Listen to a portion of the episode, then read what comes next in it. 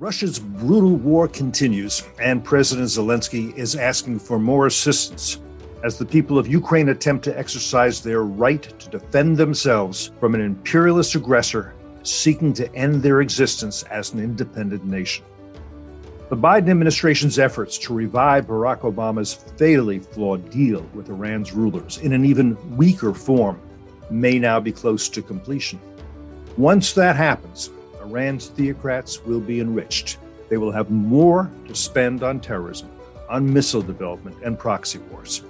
Their path to a nuclear weapons capability will be clear, even if they abide by the agreement, which, based on past performance, seems highly unlikely. It's probable that as a provision of this agreement, President Biden will grant Russia's demands for substantial opportunities to evade sanctions it's possible that China's rulers will take over Russia's role as a caretaker of Tehran's highly enriched uranium, which should not inspire confidence. It's likely that the three strongest revisionist and revanchist regimes, those ruling China, Russia, and Iran, will begin working even more closely to diminish the power and influence of the United States. One might call them an axis of authoritarians or more pointedly in saving a few syllables, an axis of tyranny. I'm Cliff May, and I'll be discussing all this and more with FDD Senior Fellow Reuel Marc Gerecht, a former specialist at the CIA's Directorate of Operations, and FDD Senior Fellow Behnam Ben Taleblu. You'll be with us too here on Foreign Podicy.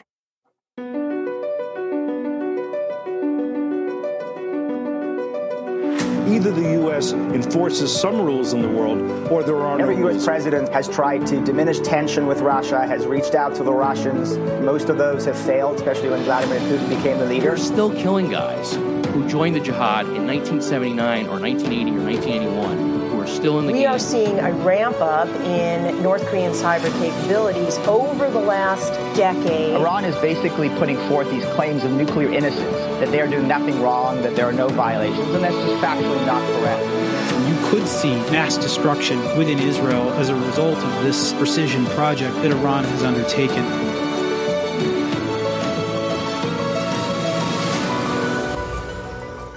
Okay, on Wednesday morning, Zelensky addressed uh, the U.S. Congress. And full disclosure, we're recording this not long after that speech for release Friday.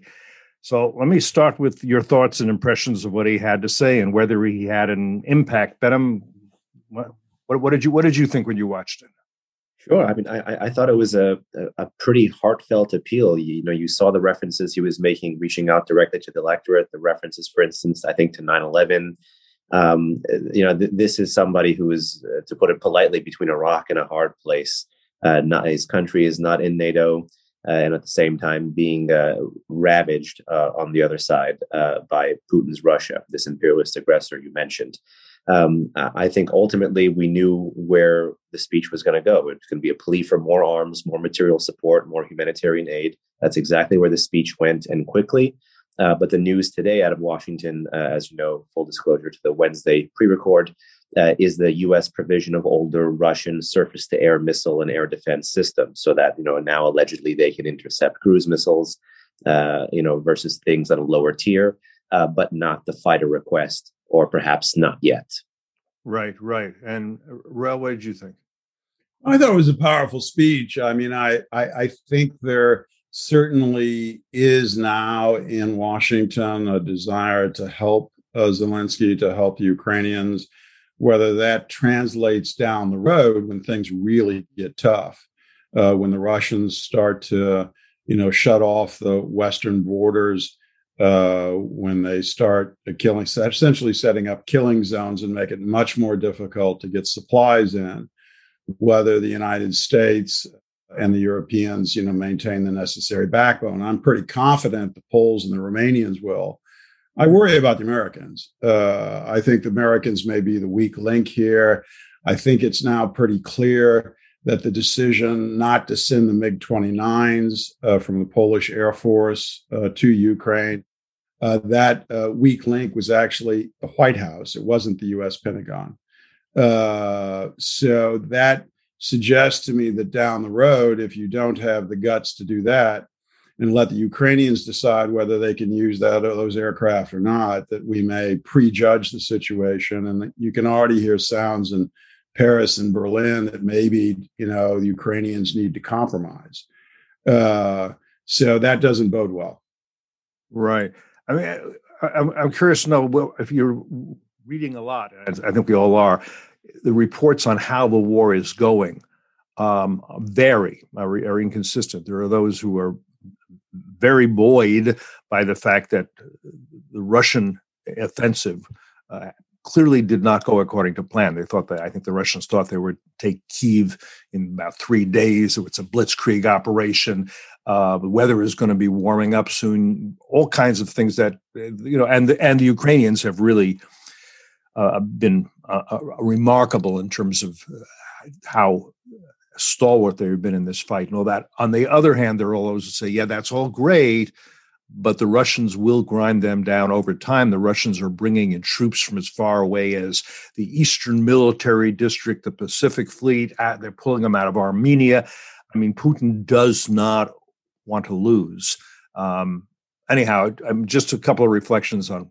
Go ahead, Behnam, on where you think this war is and where it's going. And and, and listen, it's very hard to predict these things. If you um, people didn't predict about correctly about whether uh, there was contradictory. Was Putin going in? Was he not? Was he only going to go into Donbass? Only a land bridge? So it's only so much we can say. But I'm still curious as your thought. Yeah, I, I, would agree with that. You know, I, I do oscillate based on re- reading reporting every day uh, about how well this conflict is going for Putin versus how badly this conflict is going for Putin. Knowing what we know about Russian intentions versus Russian capabilities, I think the desire is to you know secure some land and then make it a war of attrition, so you get a favorable political outcome. You know, Putin does seem to me to be the person who may not have the most clearly defined military objective, but may have a clear political objective and could use military aims, a la Clausewitz here, to get those political objectives.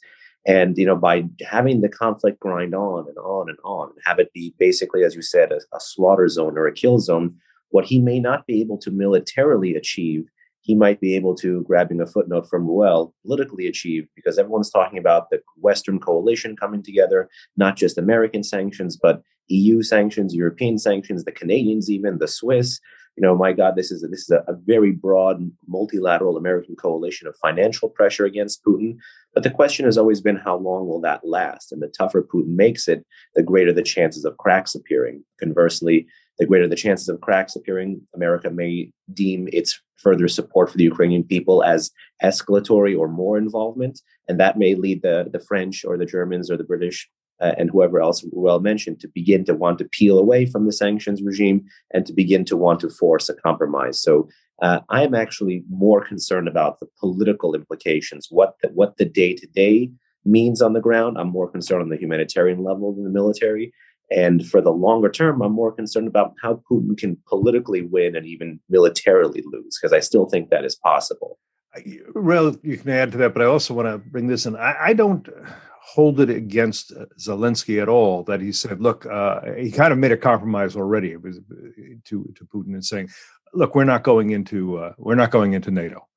Now, uh, uh, every country should have the right to whatever foreign affiliations it has, it, it wants. I think that's a matter of freedom, and we should support that. On the other hand, he's not getting in. The, the reality was he was not getting into NATO. Yeah, the French Ukraine and Germans was not. blocked that. The, the French and Germans blocked that absolutely. So it was not going to happen anyway, which which is why it is totally fallacious for Putin to say NATO was a threat to us. NATO and Ukraine was threatened. NATO wasn't threatening anybody. No one was afraid. Let's face it, of the German Wehrmacht uh, three months ago, and there's and they're not now. No one was afraid. NATO has never been an aggressive alliance, and it's been a weakening and declining alliance for a long time because so many people, not least in America, said, "Hey, it's 2021. No one needs to fight. Diplomacy can ha- solves everything." So I don't blame him for holding that out. The problem is that's not an, that's probably not enough for Putin because he knew that yeah. before. And one other point I want to make here, just it was a terrible mistake for the NATO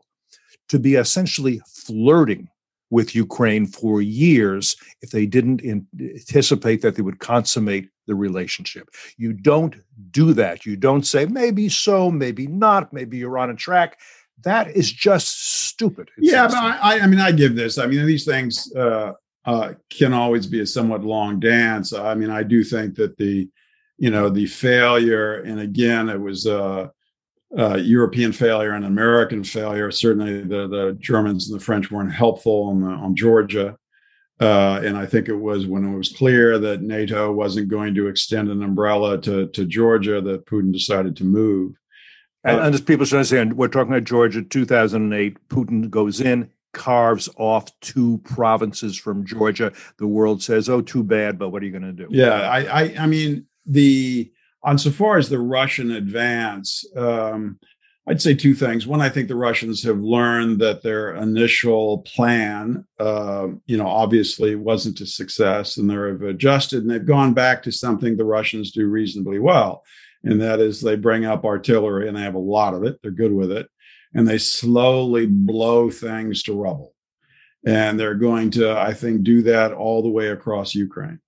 Uh, well, I mean, here's the point. I, I, I, yes, I think that's possible, and certainly that is exactly what uh, Putin did in in Grozny and Chechnya in the Second Chechen War. It's what he did in Aleppo. I have to wonder, though, if he believes, and I think he does, that Kiev is the the birthplace of Russia. Is he really going to just raze that city to the ground? Every church, every great building. Is he going to treat his his fellow Russians as he sees them? the way he treated Chechens and Syrians. I don't know if you can blow up uh, Kharkiv, you can blow up uh, Kiev. I, I, don't, yeah, I don't, I, I don't really see that big a difference, and it certainly is. A, if he believes that's necessary for victory, uh, then I, I think he's fully capable of doing it. And let me just explain why you said that about Kharkiv. And the reason Kharkiv is a city in the northwest of Ukraine. And it's one where I think Putin thought he'd be, he might be welcomed as a liberator. Why? Because that close to Russia, that far in the northwest, almost everybody, most people there are speaking Russian at home and, and in the streets. So they might identify as Russians. And at one point, maybe they did, but now they do not. They identify as Ukrainians. They are patriotic. One might even say, a little risky, nationalist at this point. Go ahead, Ben. There we go. And I would know. I said it. I would know one other thing. I think, which is a, an important change, and that is, you know, initially the the Russians tried to hide war dead, uh, mm-hmm. and now they are actually celebrating their war dead. Now that is probably a factor that there are too many dead for them to hide. Uh, mm-hmm. but two, it's it's their attempt to play to Russian patriotism, and you know I, it, I, I think it's fair to say that almost all the Russians who are in the uh, army in Ukraine, you know, are not the middle class elite uh, in Moscow and St. Petersburg. Uh, and uh, I think we've come accustomed to those folks, uh, and those folks may bugger out. Many of them have already left. Uh, and I think the Putin is fully prepared to lose that part of the elite uh, to continue forward. So you could have a dumber Russia, uh, but a more determined Russia. It's possible. Uh, and I would just put that warning in there. Mm-hmm. Yeah, I'm, I'm afraid of that warning. The the kind of more brutalist kind of actor Russia on the world stage today. Just to to kind of add some further historical perspective, what I was jotting down was all of the great Iran analogies I see here. I don't want to be a one trick pony with just the Iran stuff, I swear, but there are so many. Uh, Go ahead. Know, no, no. Th- three of the first five UN Security Council resolutions dealt with exactly this issue, but in the Soviet form. Uh, you know, just like you mentioned, Cliff, in 2008 with the Georgia War, and just like now with the, the Russian speaking regions in Donbass, the Soviets tried to do exactly this in Kurdistan and in Azerbaijan province of Iran, gambling on the fact of a different center to periphery relationship ethnically and linguistically, trying to carve out those places, install puppet governments, uh, the West was qualitatively different uh, in that fight. Is this was post World War II America, nuclear bluffing, uh, a much more a different kind of central authority uh, inside Iran, a much more vigorous game of diplomacy played. But ultimately, the Russians left and the puppet governments collapsed. Um, I think the Russians have learned a lot of those lessons, but continue to draw from the same playbook. Hence the the play in in, uh, in Georgia, and hence the play in Ukraine here.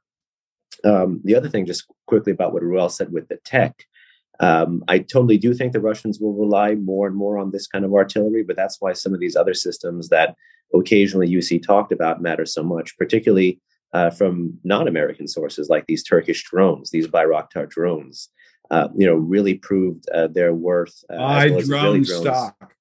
Buy drone stock. Reuel is talking about commercial drone stock only. we do not give we do not give uh, investor advice on this program. Uh, one more question before I change the subject a little bit, Reuel and if you you may have to kill me if you tell me this it was for a long time we've been hearing that intelligence from the US to the Ukrainians of what they knew about strikes that were upcoming was being delayed that to not provoke Putin uh, the Ukrainians were not getting on time uh, intelligence from the U.S. as much as could be. Has that is that been fixed? Do you have any? I idea? don't know. I mean, I think there are a lot of bureaucratic explanations for that, in addition to you know issues of volition. But uh, uh, I mean, you do the, the the the the various intelligence services of the armed forces and the CIA. They're very leery about giving you know the type of communication devices that can be reverse engineered against us. So yeah, but- uh, it takes time. I, and I mean, obviously, the Ukrainians could really use a lot of targeting information from. Exactly, they deserve that. And uh, I'm sh- I I think they can technically work all that out. Uh, I don't know, you know, where they are on that. Uh, I think in the end, like on so much else, almost everything else, it's a question of volition. So uh, I I have to assume that uh, if we are going to consistently supply them uh, with weaponry, that we will follow that with intelligence, that the two are not dissimilar and that the courage it takes with one is the same courage with the other. I mean, just to state a basic principle a nation whose existence is being threatened ha- should be supported in exercising its right to self defense. I mean, that just seems to me for the United States and any free nation that, that that's a basic principle. Am I wrong? No, no, I, I agree with you, and I think it's even more poignant uh, with Ukraine because it is a European country. Uh, it is a European country which is striving to be a westernized country. Uh, so it appeals to everyone and i don't mean to offend against uh, all the edicts of, of pc behavior and rules but you know it is much more difficult to look on that happening and say you're not somehow connected to it. Uh, it is they are part of what you might call the greater western family. Uh, and i would also argue that if you're not willing to support and help the ukrainians I'm seriously doubtful that you're going to be willing to support the Taiwanese. Uh, the Ukrainians are a lot closer to us than anyone is in Asia. So those who those who think you're going to pivot, that it used to be we're going to pivot away from the Middle East and pivot to Europe and pivot to Asia. Now, because Europe's gotten hot, we want to pivot away from the Middle East. We want to pivot away from Europe. And we want to pivot to Asia. I, I think those people who just want to pivot you know they really just want to pivot to Canada. Uh, so they're, uh, they're, they're essentially it's camouflage, I think, for an isolationist impulse. I'm not sure Canada's an independent country. They they speak a language pretty close to ours. And, I, I, well, we we won't. I won't digress. Go ahead. Go ahead, Ben just just briefly on that cliff um, listen I, I you know there's no fat on that sentence you said about a nation which is looking to support itself and what we can and should do to, to support that.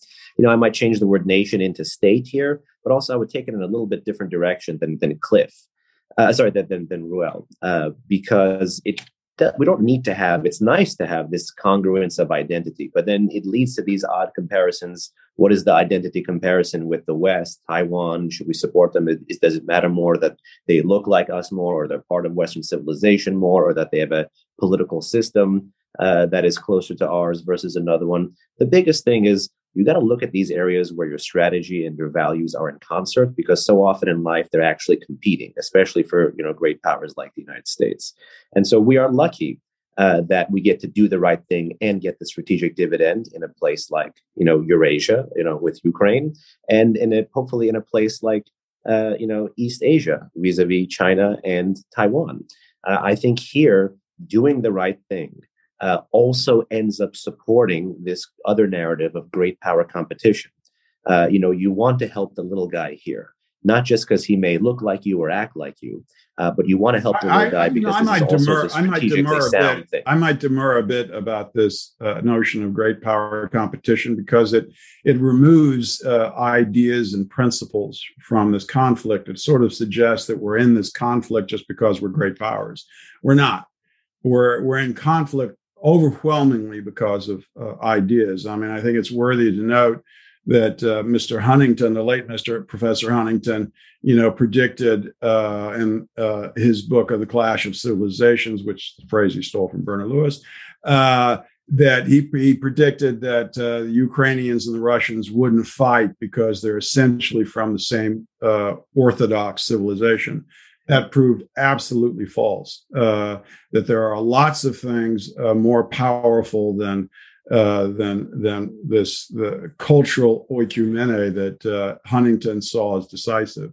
Ideas are, I would argue, are the decisive factor, and that's what separates us from the Russians. It's what separates us from the Chinese. That's why we have uh, competition. Well, it's not because we're great powers.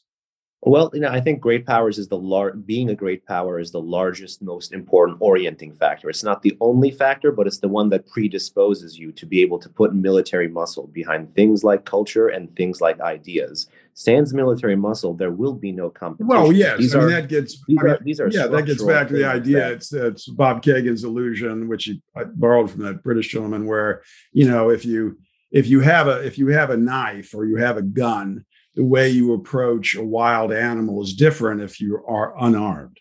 So, uh, absolutely. All right, I'm, I'm, gonna. I want to move on to others because I want to get other subjects in. But I'll just mention this: the, the and, and I'm the concept of Western is not geographic; it is conceptual. Japan and Australia are Western nations. That well, that I mean, I Australia. Australia is Japan. I don't know if I'd go quite that far. It's certainly has adapted a lot of Western values because the Americans didn't give them a choice. Uh, Japan, yes, yeah. and because whatever the yeah. the Japanese are sponge-like, uh, and uh, so they have absorbed a lot. I, I don't know if I'd go so far as to call them a Western country, but uh, they certainly have Westernized remarkably well, right. it depends we, we, what we're talking about. If it's the country, you know, versus the culture versus the the people versus their foreign policy, you know, you know, banking system, foreign policy, alliances, political system versus things like culture uh, or, or, national culture. So you know, the, the word has to be understood oh, no, the I mean, same way. They are, I, I, they are a democratic country. Yeah, I mean that's that's what you should focus and a, and a free country, right. and I think that's that's. Well, that's you don't have All right. you don't have a free authoritarian country. You have you can have well we've had this before. You can have an authoritarian country where there are many freedoms, and eh, while it's better to be democratic, nonetheless, the, uh, if you can have a, a country that's that has some that is somewhat authoritarian, but you have a free press, you have a free you have free, free speech. You have I don't, I don't know, ways. I don't know of any authoritarian country that has a free press. Not a one or authoritarian countries where you have social freedoms like pre-revolutionary iran totally not free press you know there was two major right. state papers right. and a lot of other you know minor newspapers and magazines but you had at least social freedoms and then now you've had a rollback of even good way yeah, absolutely absolutely authoritarian countries often uh, uh, can liberalize social values all right. Meanwhile, back at the ranch, or more precisely, back at Vienna's luxury Palais Coburg it appears that nothing can stop Biden's envoys from pushing a weakened version of Obama's Iran deal toward a conclusion. And I want to emphasize this because it's not emphasized in much of the media. The Iranian delegation has refused even to sit at the same table as um, representatives of the despised infidel regime known as the United States. This is an, a humiliation that the Biden administration decided to suck up and most of the media decided to ignore most of the time. They use phrases, euphemisms like, well, they're having indirect negotiations, which, by the way, I should, should also point out, has allowed the Russian envoy, since we've decided, oh, Russia should be part of these negotiations, Israel shouldn't, UAE shouldn't, Saudi shouldn't, Bahrain shouldn't, but Russia should. So the Russian envoy, Mikhail Ulyanov, he becomes the the honest broker that we trust, even as we're sanctioning Russia for a war of imperialist aggression. This is you couldn't make this stuff up. Go ahead, Reuel. Yeah, I mean, uh, one, I, I I just say that arms control is a is a drug uh, for the Western elite. They just can't let go of it. Uh, even when it involves, you know, a, a virulently anti-American theocracy extorting us uh, even when it involves a very short term surcease to our nuclear anxiety. I mean, for those who have nuclear anxiety, I actually have gotten over it. I don't have nuclear anxiety anymore. So uh, you have so many other I do. I do have many others, but I've got, how well I've got, learned to love the bomb. I've got. I've, I've learned to love the bomb. But uh, the I'm so we are we are willing to compromise ourselves over and over again because we don't want to think about the other possibility, the only remaining possibility, which is preventive war. Uh, so we won't go there. So um, you know, and they're they're stuck. They're absolutely stuck, and so they engage in very embarrassing behavior. And certainly, uh, having Russia invade Ukraine and then the Russians being party uh, to the deal, even though it substantively doesn't make a difference, it is aesthetically, ethically uh, very embarrassing. But uh, uh, the administration, obviously, I, I, I mean, I think with, this isn't finished yet, but I think they're willing to, you know, simply swallow all that.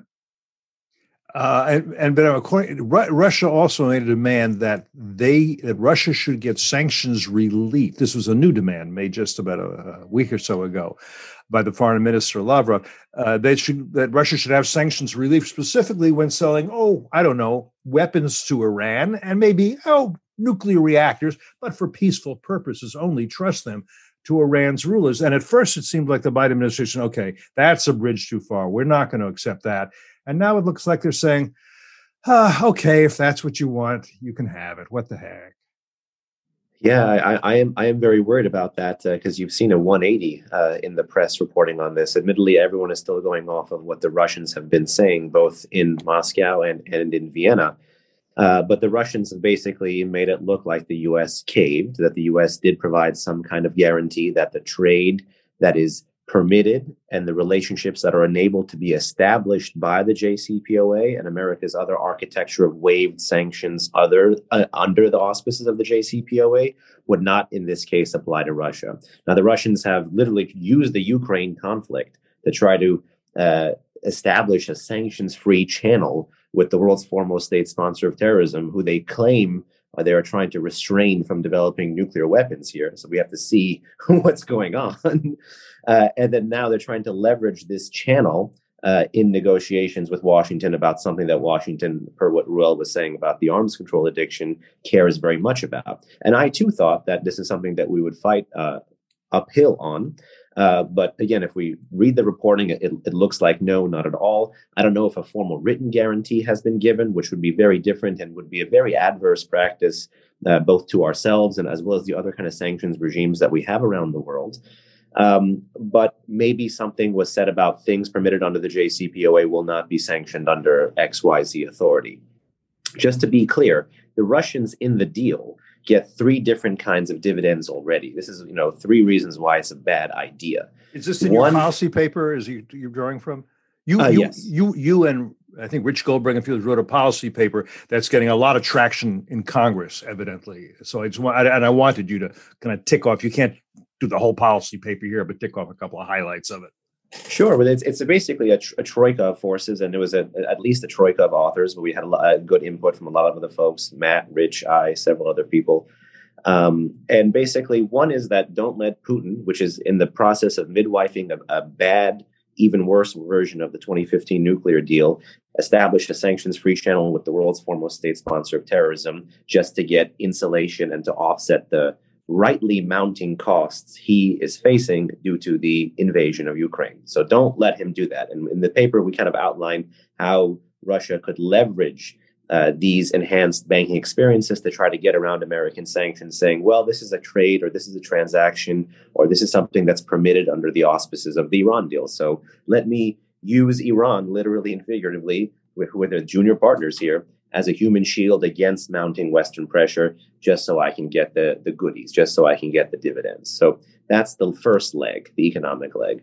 The second leg is the military leg, which has already lapsed. Uh, the, the, the 2015 nuclear deal had a five year arms embargo. It used to be permanent in previous Security Council resolutions on Iran. Uh, the Russians didn't rush to sell Iran a bunch of stuff in the past, but they did sell Iran its most important, its most advanced foreign procured air defense system, the S 300, that does make some military operations against Iran somewhat more complex. The Russians may want to step up their sales of arms to Iran, especially if they're feeling the cost here. They may want to economically offset it through their new sanctions free channel with military sales. The third leg, of course, and create more problems for us in the Middle East, by the way, by empowering the most revisionist actor there. And the third one is the nuclear one. Uh, you know, Russia is, is a major civilian nuclear supplier around the world. It gets a lot of money uh, from uh, civilian uh, nuclear to nuclear relationships bilaterally that it has all around the world. Other countries do this too, like France, but France is not Russia, and France does not do the things that Russia does. CC invasion of Ukraine here. So uh, the Russians have had extensive experience working in and around Iran's nuclear program since the 90s. They took over that reactor in Bushehr.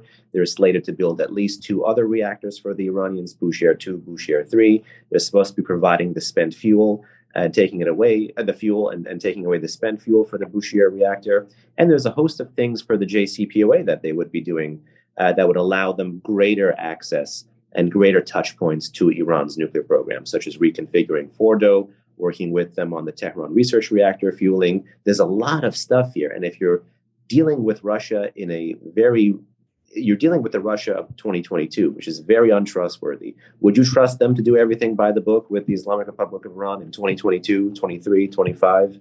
I wouldn't. So America's policy essentially is to weaken Putin and strengthen Putin at the same time. That's that's the strategy. I mean, I, right? I would know one thing. I mean, I think the uh, I'm sure that uh, the Russians will figure out some way to drive a truck through any loophole uh, in the Iran deal. I, you can be absolutely certain of that. But the principal problems with China. So, I mean, what the if the Chinese decide to help the Russians, uh, that amount of aid and support uh, will dwarf anything that could possibly come through uh, any type of exceptions that could carve out with Iran from the Iran nuclear deal.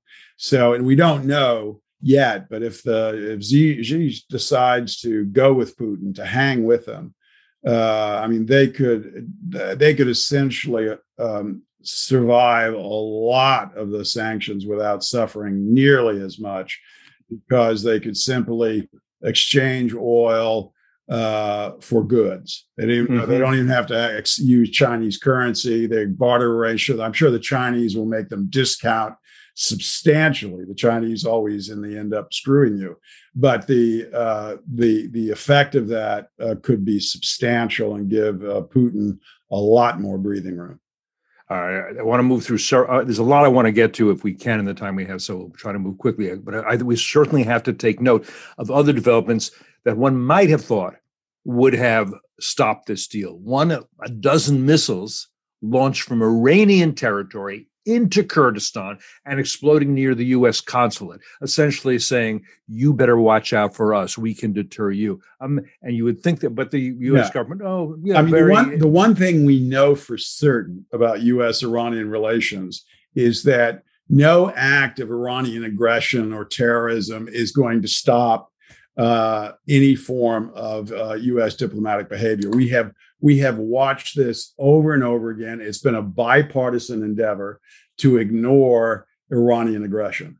Uh, and by the way, the other is death threats against Mike Pompeo, against John Bolton, against Brian Hook, and others, including people at FDD. That's being ignored too. There was a plot to kidnap an American in Brooklyn. That's been ignored too. We never did anything. Consequences to come about the attempted uh, assassination plot in Georgetown well, against the I Saudi mean, go back, go back. a very good Italian restaurant, a little expensive. Yeah, it's not that good. go. I mean, go back. I mean, go back in history. I mean, my my. Uh, my favorite president of my adult lifetime, uh, Ronald Reagan, uh, I mean, they you know they blew up the Marine barracks. There was no question at the time of who was responsible. George Shultz uh, requested a military strikes against the Iranians. Caspar Weinberger uh, won the argument. Never happened. And within two and under two years, we're trading arms for hostages. That's Ronald Reagan. Okay, uh, but learn from these mistakes, and that's I, I, I that's a mistake. We but how long does it take to learn that you've made a mistake? we don't. In fact, what's striking about this is the Biden administration actually is the first administration that isn't seeking Iranian moderates. It's really quite striking. Well, they're not. I mean, I don't think. No, you might as well be looking uh, for hen's teeth. Might, I mean, that's they're, they're, it's so obvious there are no moderates to look for anymore that you could pretend for a while. But once Raisi became president, let me also mention at least two members of the negotiating team left in recent months because they thought their colleagues, led by Rob Malley, were giving away too much. Now, when we're talking about Richard Nephew and uh, what's her name, uh, uh, Ariane Tabatabai, we're not talking about hawks here exactly. No, no, we're be- definitely not talking about hawks. okay, and they leave the negotiations because no, that's that we cannot go that far.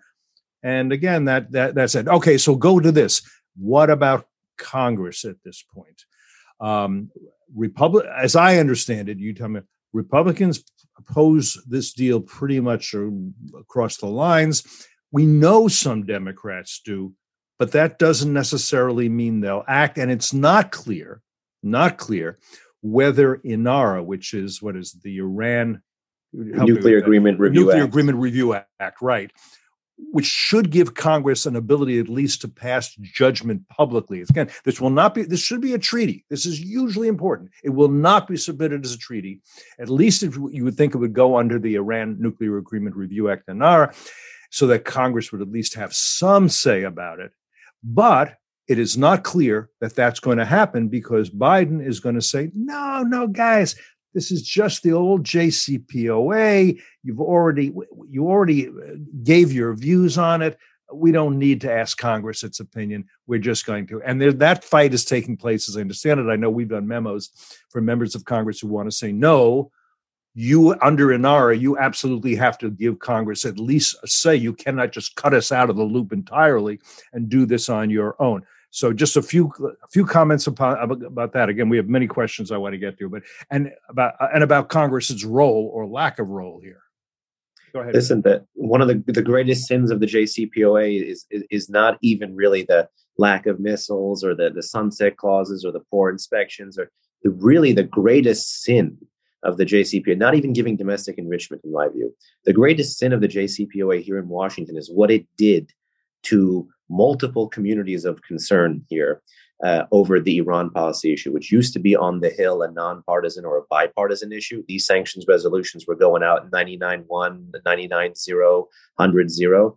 Now, Iran is by definition a partisan policy problem. Uh, gone are those days where you will have 99 1, 99 0, 100 0. That is what the JCPOA, the rancorous JCPOA debate did in 2015 to this issue. And, and, and the days of the, you know, pure consensus on, on US unilateral sanctions against the Islamic Republic, I fear, I'm, I'm a pessimist, but I fear are, are gone and not going to be easy to come back to. And the Biden administration actually understands this, which is why it's so cleverly messaging on this more more for less deal.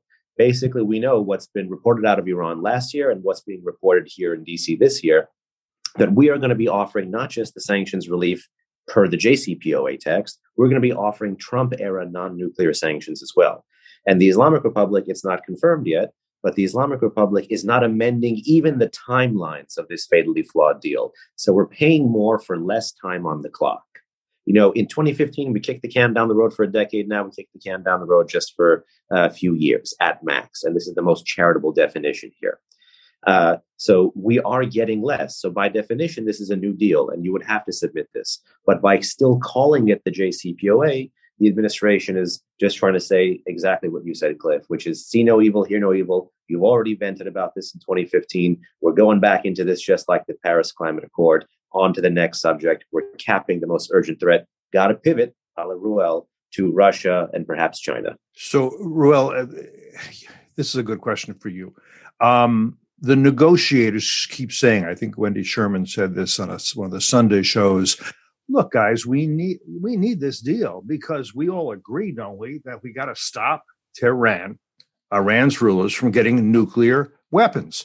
Uh, here's here's a quote from Wendy Sherman. I have: If Iran has a nuclear weapon, its ability to project power into the Middle East and to deter us, our allies and partners, is enormous. So President Biden believes very strongly, as does Secretary Blinken, as do I, that we need to make sure that Iran never obtains a nuclear weapon. And then we also need to deal with their malign behavior in the region. So, does she really believe that this agreement stops Iran from getting a nuclear weapon, or is she lying because that's what she's paid to do? Let me put it rather. I don't know. I mean, I, a long time ago, I decided that I didn't want to pry into the mind and heart of Wendy. Uh, so I don't, uh, I, I, I don't know what's lurking inside there. Um, you know, I think it, it is. You're an intelligence officer. You must no, have no, intelligence no, on what they're some thinking. people, I just don't want to go there. That, uh, and I, you know, I do think that uh, she was very revealing in her comments. That I mean, I think she's deterred anyway. I mean, realistically, if Iran gets a nuke, it shouldn't deter the United States. Uh, and you know we engaged in a lot of hot warfare against the soviet union particularly in the third world uh, throughout the cold war. Some people would even argue peter rodman did that we defeated the soviet union in the third world. Uh, so i mean that that shouldn't deter us. Now whether in fact it does that's that's a sep- that's a separate issue. Uh, I mean, I would go back to what, what Behnam was talking about. I'm not, again, I've gotten over my nuclear anxiety uh, that what I would worry about uh, most is that after the Iranians have the nuke, uh, because this deal isn't going to stop it, the only thing left that could possibly convulse their nuclear ambitions would be a military strike. Uh, is have we then completely also lost any type of consensus of developing, however feeble a containment policy we might put up? And I, I do fear that that too has gone down the drain that uh, this has become a sim- simply a litmus test uh, amongst a substantial number of, of Democrats uh, and, uh, and, and Republicans. And even though I also think there are Republicans who will dissent and actually side on the on the Democratic side too, uh, of those in favor of essentially kissing it off. So uh, you know that we we have lost and i mean if you were to go back to my former employer we can argue about you know whether any covert action project how successful it might have been or would be or has been. But essentially anything done by the agency uh, becomes uh, null and void anything long term if you don't have bipartisan consensus because most programs not all but most programs are dependent upon a certain level of secrecy. So if you blow it out of the water with leaks then it's over and uh, you know, the truth is, uh, intel committees are no different from any other committees now, and they will leak on you. You know, uh, Zoe, go ahead. Go ahead. I'm going to go to ask you one of the, our enemies, our adversaries. Certainly, this is the case with Putin. Can engage in nuclear blackmail North Korea as well because they can say, you know, we're we're crazy enough that we'll launch nuclear weapons, and and we can't threaten. Well, we'll do the same because nobody believes that. Now, that raises the question of why we don't have better defensive abilities than we do. Uh, I saw Bill Bennett talking about this the other day. He was in the Reagan administration, and he said, I made an interesting point. He said, Look, should we have a no fly zone over Ukraine? We should, but we can't. He said President Reagan wanted Star Wars. He wanted an umbrella that would prevent nuclear prevent ICBMs from successfully reaching their targets. He says that was ridiculed, and then after Reagan, Democrats defunded missile defense. Obama pretty much cut it out entirely. Republicans didn't push hard. But if we had a multi layered anti missile defense system, we would certainly have a stronger de- deterrent capability because our adversaries would think, ah, if we launch against them and it doesn't succeed because they knock it out of the sky, then we're in trouble. They come back and they kick our butts. No? Well, certainly missile defense is uh, uh, highly valuable against any third, you know, what we used to call third world countries uh, that are nuclearized because their nuclear arsenals aren't going to be that substantial. So against someone like Korea, a country like uh, North Korea, it's highly valuable to have uh, an effective uh, missile defense system. The same would will be true with Iran when it puts uh, nuclear warheads on its ballistic missiles. Uh, you know, against the so against Russia, it's probably irrelevant because the amount of missiles they can throw at you is going to simply overwhelm. They have more than we do. Yeah, and realistically, it's going to overwhelm any type of defensive shield you could put up, unless you know our our, our defenses become a lot lot better than they are. And there's you're right. I mean the uh, the level of monies that we have uh, devoted to uh, missile defense have been pretty pathetic. Go ahead, uh, Behnam, if you want to yeah, make two points. Yeah. I'm going to go through a lightning round of the questions okay. I want to get at least a quick answer to. Go ahead. Two, two points on that. Yes, just for the what we have now in terms of defending the U.S. homeland, it's that ground course mid uh, mid base missile defense system that's designed to uh, prevent against or block the North Korean or potentially Iranian ICBM capability. We are still vulnerable to what Reuel was mentioning, which is the the Russian or potentially Chinese uh, ICBM capability. So it, it, factors in exactly what Reuel was saying, which is the lower tier ICBM threats. That's what's technically supposed to be uh, protecting the homeland.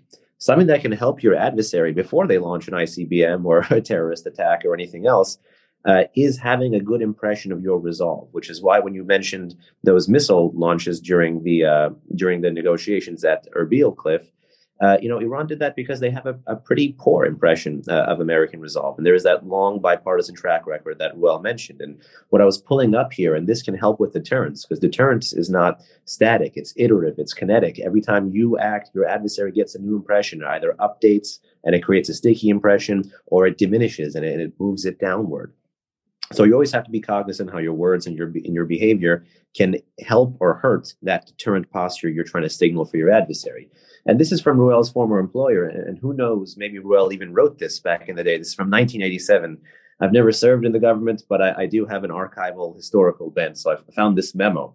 And it's, it's about terrorism. It's, it's, funny that you referred to 1987 as an archival, uh, part of an archival instinct. It's just Cliff and I would find that amusing. 1987. But go ahead. Well, you know, anything that is put into an archive is archival. Okay, okay. So even yesterday's newspaper. but, but the line is, and it applies to terrorism, but it's everything. Uh, terrorism is an important instrument of Iranian foreign policy. Tehran has never been made to pay a significant price for the use of terrorist tactics as a political weapon, a factor that reinforces its willingness to use them. You sub out terrorism with any kind of escalation by any one of our adversaries, state and non-state, and the not the the consistent image we project of not willing to punish those smaller things adds up like a mosaic in the aggregate of a weak image. So regardless of our deterrent capabilities, if we have the best homeland missile defense or not, if we haven't signaled that we're going to use it, or we have the commensurate resolve to use it or meet them, it does us very little good because the enemy will try again and again and again, and they'll grow bolder, just like the Iranians are growing bolder now. You know, Brad Bowman says this very well that deterrence is the result of two factors. One is capabilities, the other is perception of will. You have to have both at all times. When you lose either one, and there's no deterrence. We can talk about, oh, we'll deter, we'll deter. We don't unless we have those two things. All right, I'm going to do just two more questions quickly. One, I had mentioned in my introduction, and I've written about this in, in some columns, the way in which the rulers, and I say the rulers because not the people, the rulers of Iran, Russia, and China are forming an axis. I said an axis of authoritarians or an axis of, of, of, of tyrants. And we see, I, I, think we, the likelihood is that this continues to come together. Um, I don't know, maybe you do, whether China is going to provide military assistance to Russia uh, against Ukraine. Uh, Russia may need some military assistance if this drags on for a while. But we, but we, but conceptually and strategically, I'm not sure people in this administration certainly are seeing Iran, Russia, China as an axis we have to uh, worry about and address there. Uh, and you certainly don't see that when you have, again, Ambassador Ulyanov in Vienna as our partner, uh, in, uh, uh, oh, and, not, and not understanding that he's going to benefit Russia. Putin, he's going to benefit Iran, and he's going to diminish the United States. That's his goal. That's his job. Yeah, I I don't know. I mean, I, I, think the administration is obviously going through an evolution here, but uh, I don't know whether you know they've connected all the dots or they think there are sufficient exceptions in this. Uh, I mean, I think they they are aware that an axis is developing, but that I, I think they are uncertain of its potency.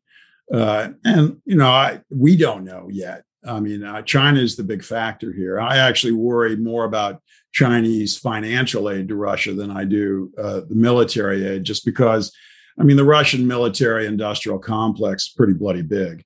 Uh, and it will be telling if they can't produce enough planes, helicopters, and tanks uh, to, you know, fulfill the needs of destroying Ukraine. I suspect they will be able to do that, but the problems will be on the financial side, and that's where the Chinese can have enormous input. Uh, you know, it, we'll, we'll have to. The, the, Chinese are the wild card here, and I, I don't know how that's going to play out. If if uh, I would expect authoritarians to hang together uh, until it becomes incredibly painful for them to maintain that alliance. So I could see uh, uh the Chinese giving up on it, Xi giving up on it, if uh, he thinks it's it's simply a lost cause uh, and then he'll try to do the best that's possible in an unpleasant situation. Until that time, I would expect them to hang together, and obviously, we should we should treat them uh, as you know as an operative alliance. That is, they're more likely to work together than they are to work against each other. Behnam, final thoughts for this broadcast or narrowcast or whatever it is we're doing here. Sure. I, I just want to echo that point because that's where the trend lines are actually headed, not just for 2023, but but really for the next half decade to maybe two decades out. Is that the area of convergence between those three countries, Russia, China, Iran, and you might as well throw North Korea in there, given their, yep. their latest missile test. Yep. You know, they, it's the it's the twelfth, at least the twelfth missile tested this year. They're resuming long range strike uh, systems. Don't think Pyongyang will sit on the back burner forever. And you notice the Chinese, the Chinese are not choking North Korea. No, oh, they're no, junior partner in the Axis. I right, would say right. junior partner, as is Venezuela. And we go to Venezuela, yeah. hat in hand, and say, "Hey, can we give you some money, and maybe you'll give us a little more oil because we don't want to pump our own." You know. Yeah, as if we didn't recognize the Juan Guaido government just a few years ago, and now we're doing a 180. And this is what I wouldn't want to be Juan Guaido today. By the way, I, I would no, not be a happy camper. This is what the authoritarians love. When when the invasion of of uh, Ukraine happened, all the ultra hardline press in Iran said basically a version of that Soleimani line, which is we're not like the Americans, we don't abandon our friends. Yeah. The headline across the most of these yeah. hardline papers was NATO emptied the back of Ukraine. It basically talked about the flirtation game trying to change their country, and then when push comes to shove, they did not stand with them. So this is the, their message. Now, Russia, China, and Iran all want to do some of the same things, not all the same things, which is, you know, they want to rise in the region, they want to revise the balance of power in their region. They want to kick uh, the U.S. out of their respective regions, and they want to shrink American power. And they'll work together tactically, if not strategically, to achieve that. And my big fear is those that circle of convergence will grow uh, over time, and we may miss it because we'll take a siloed approach to this competition. I think it's fair to say with the Islamic Republic that its allies can engage in the most atrocious anti-Islamic behavior. Uh, oh, for sure and uh, which the Russians, you know, usually do. Uh, I mean, the Russians have killed more Muslims than any other Westerners. I know Westerners, Europeans. I mean, they have the, without a doubt, the, lo- the biggest, the longest track record when it comes to killing Muslims. Uh, but and the genocide in China now, you know, Islamic it, it, it, as long as as long right. as the supreme leader and the ruling elite can hear that anti-American music, the uh, and then the anti-Western music, it just rings the bell.